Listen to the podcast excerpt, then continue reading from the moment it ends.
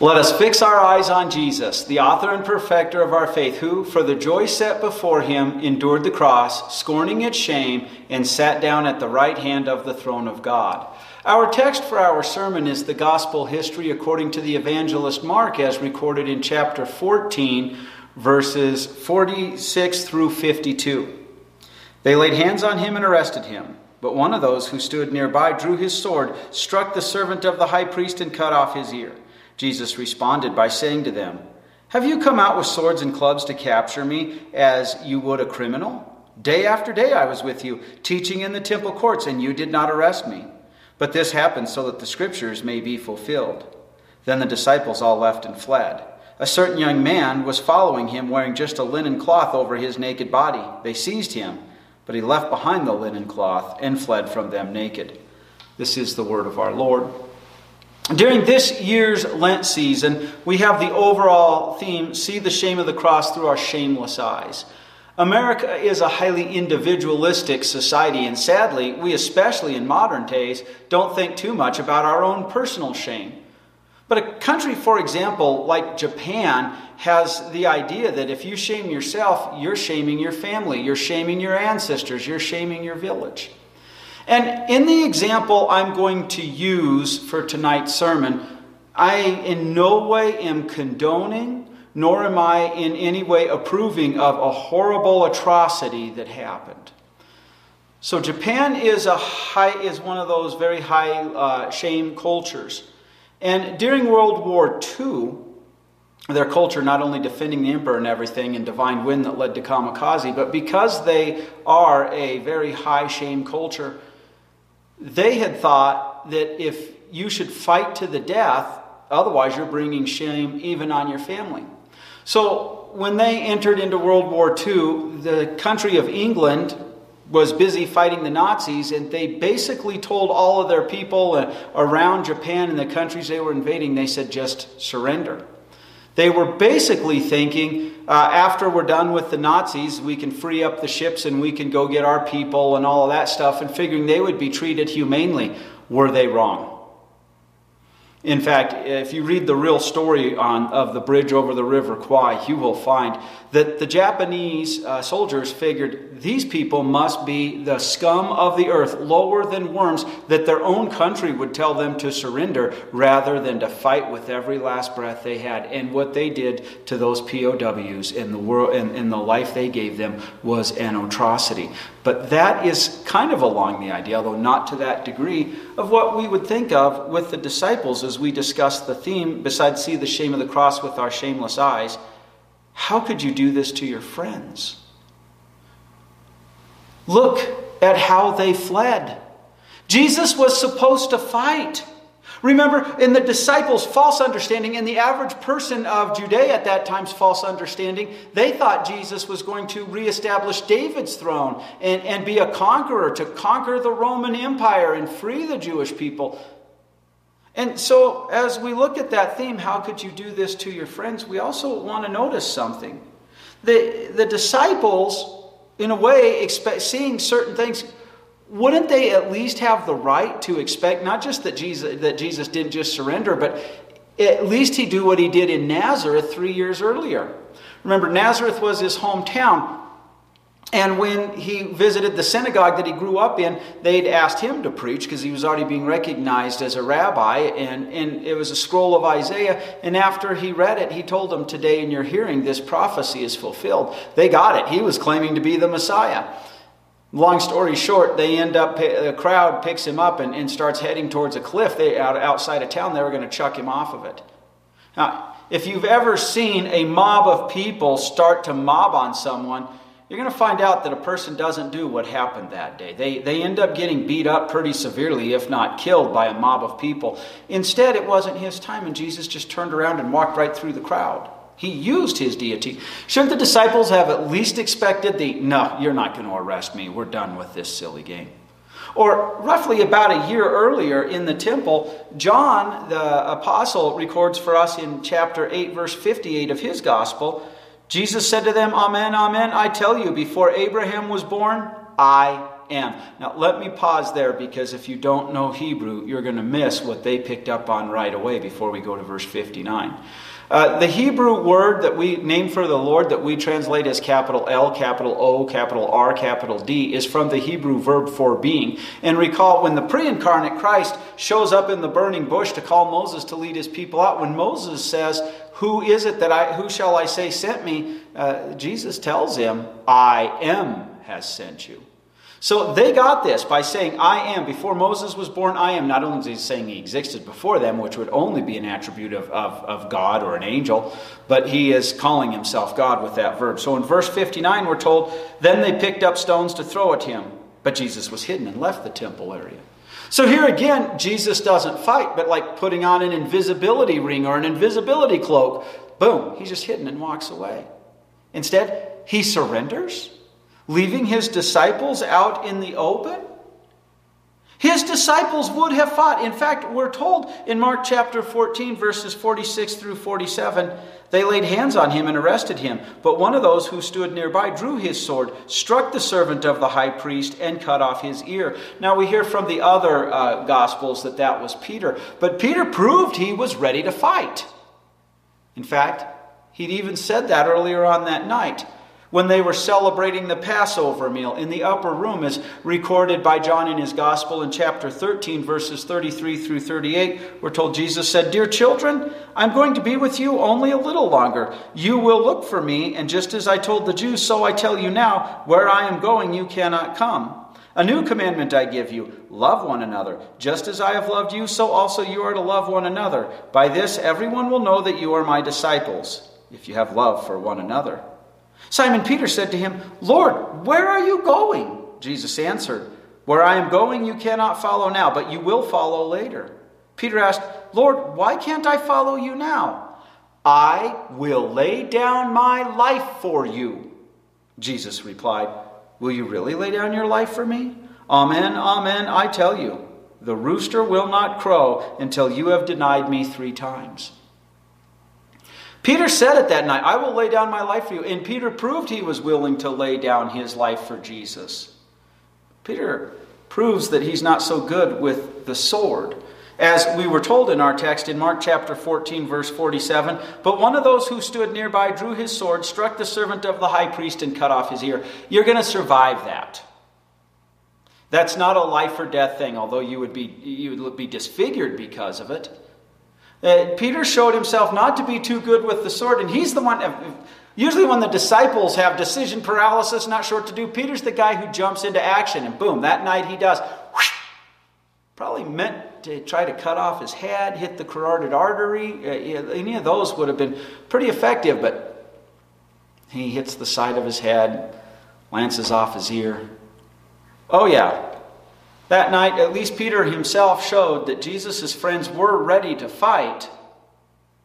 But they weren't so good with the sword, were they? How could you do this to your friends? Doesn't it seem like Jesus let them down by just passively going? But you know, the scary thing is to think of what had happened if Jesus had left it there. We're told in Luke chapter 22, verse 51, but Jesus responded, Stop, no more of this. Then he touched the servant's ear and healed him lest the other disciples jump in and they have a brawl where people get injured. No, Jesus was willing to go passively. But he heals the man's ear, and we can miss that in all of this, Peter himself would have been arrested, and he may have ended up on a cross next to Jesus. But Jesus healing, we know the high priest servant's name was Malchus, healing Malchus's ear, no harm, no foul. He's actually, we see, protecting his disciples. So, as we look at that culture of shame and say, How could you do this to your friends? We see his friends were ready to fight.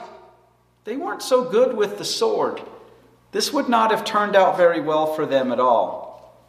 Really, ultimately, Jesus didn't need them to fight. This was part of a bigger plan. Uh, we're told in John 18, verses 1 through 9, after saying these things, uh, Jesus went with his disciples across the Kidron Valley where there was a garden. He and his disciples went into it. Now, Judas, who was betraying him, also knew the place because Jesus often met there with his disciples. So Judas took the company of soldiers and some guards from the chief priests and the Pharisees and came there with lanterns, torches, and weapons. Jesus, knowing everything that was going to happen to him, went out and asked them, Who are you looking for? Jesus the Nazarene, they replied. I am he, Jesus told them. Judas the betrayer was standing with them. When Jesus told them, I am he, they backed away and fell to the ground.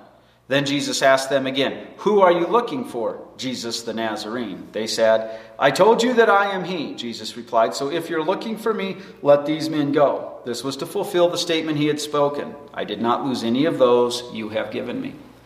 When the England told their men to surrender, they were expecting their men to get fair treatment, but they told them that because they didn't have the equipment to get them out of there. All their stuff, all their ships and everything were tied up fighting the Nazis.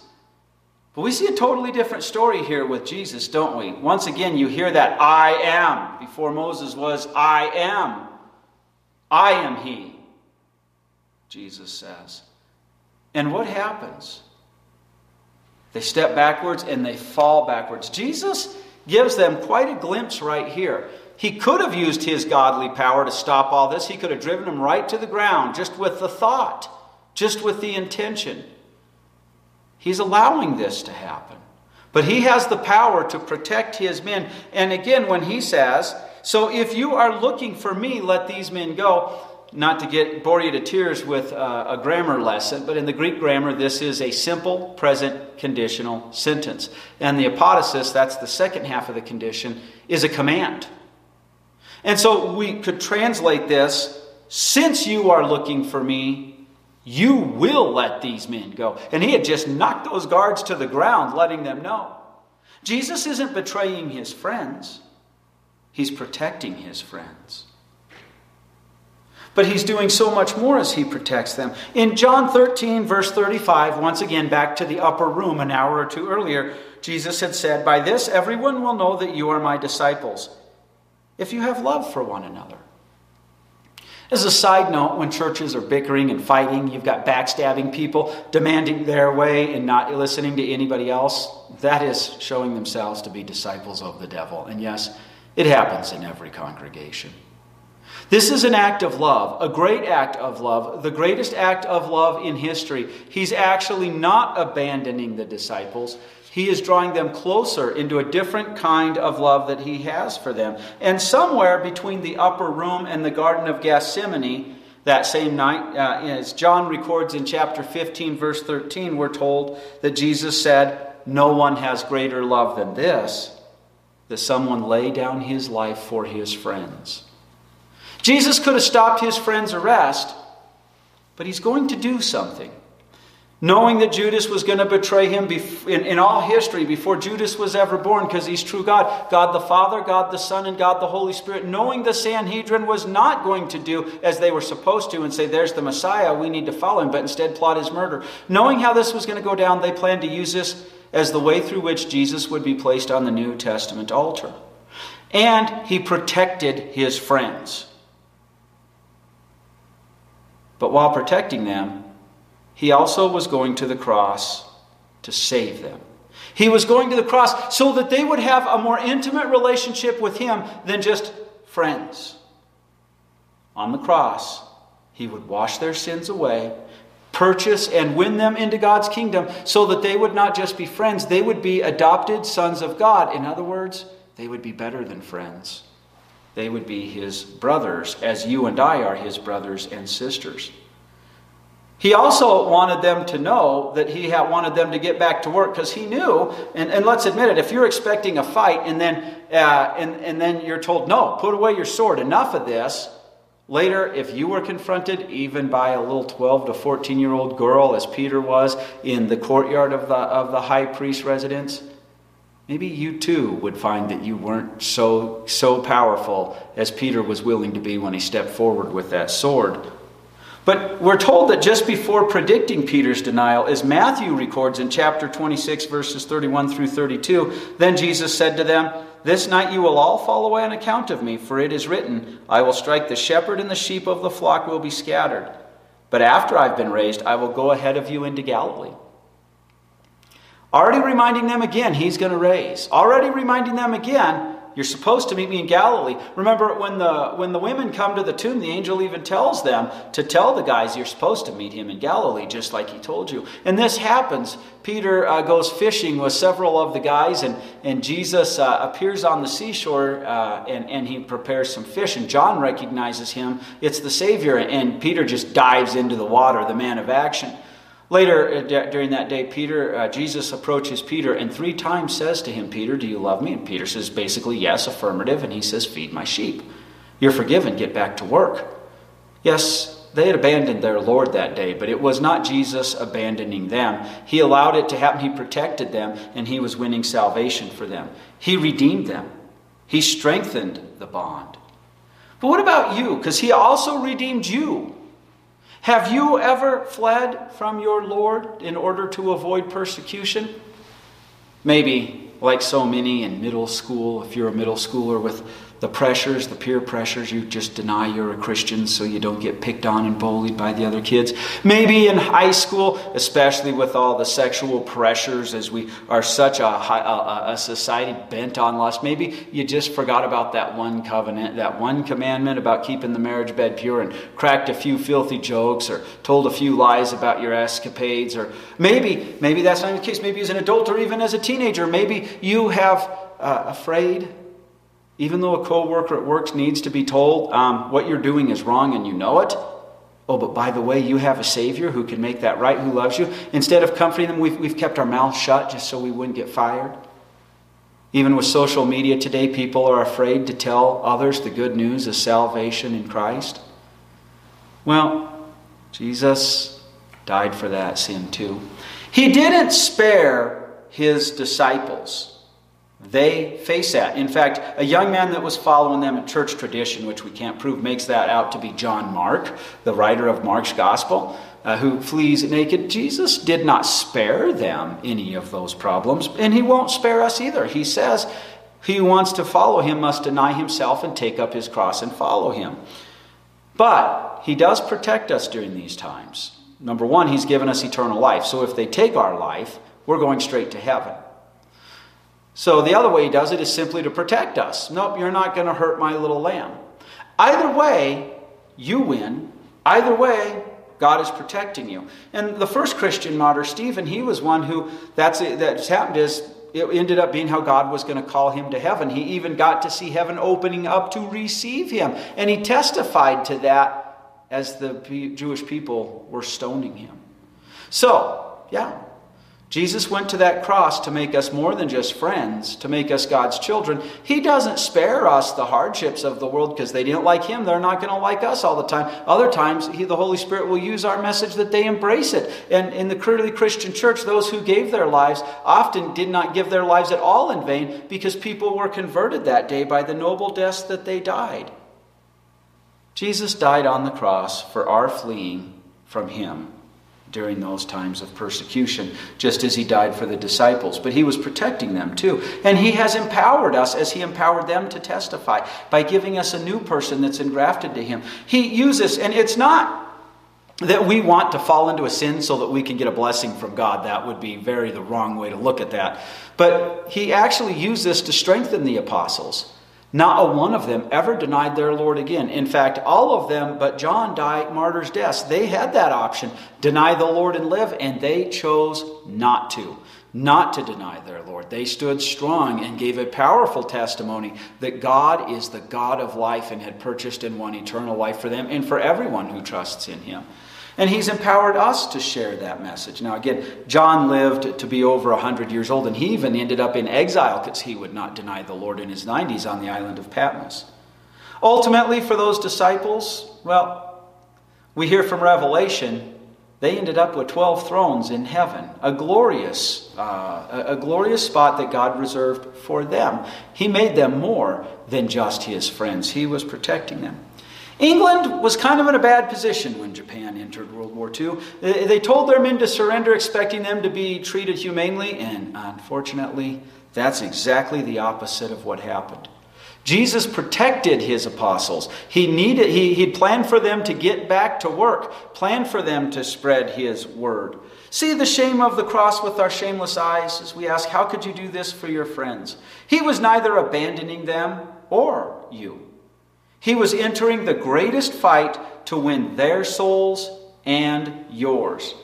The world can't see it. They see a man hanging naked on a cross, dying a shameful death. But this was the greatest protection he could give. It's eternal. He made them from being his friends and acquaintances to being sons of God and hence his brothers, just as he has done for you and I. Amen. Now, grow in the grace and knowledge of our Savior, of our Lord and Savior Jesus Christ. To him be the glory both now and forever. Amen.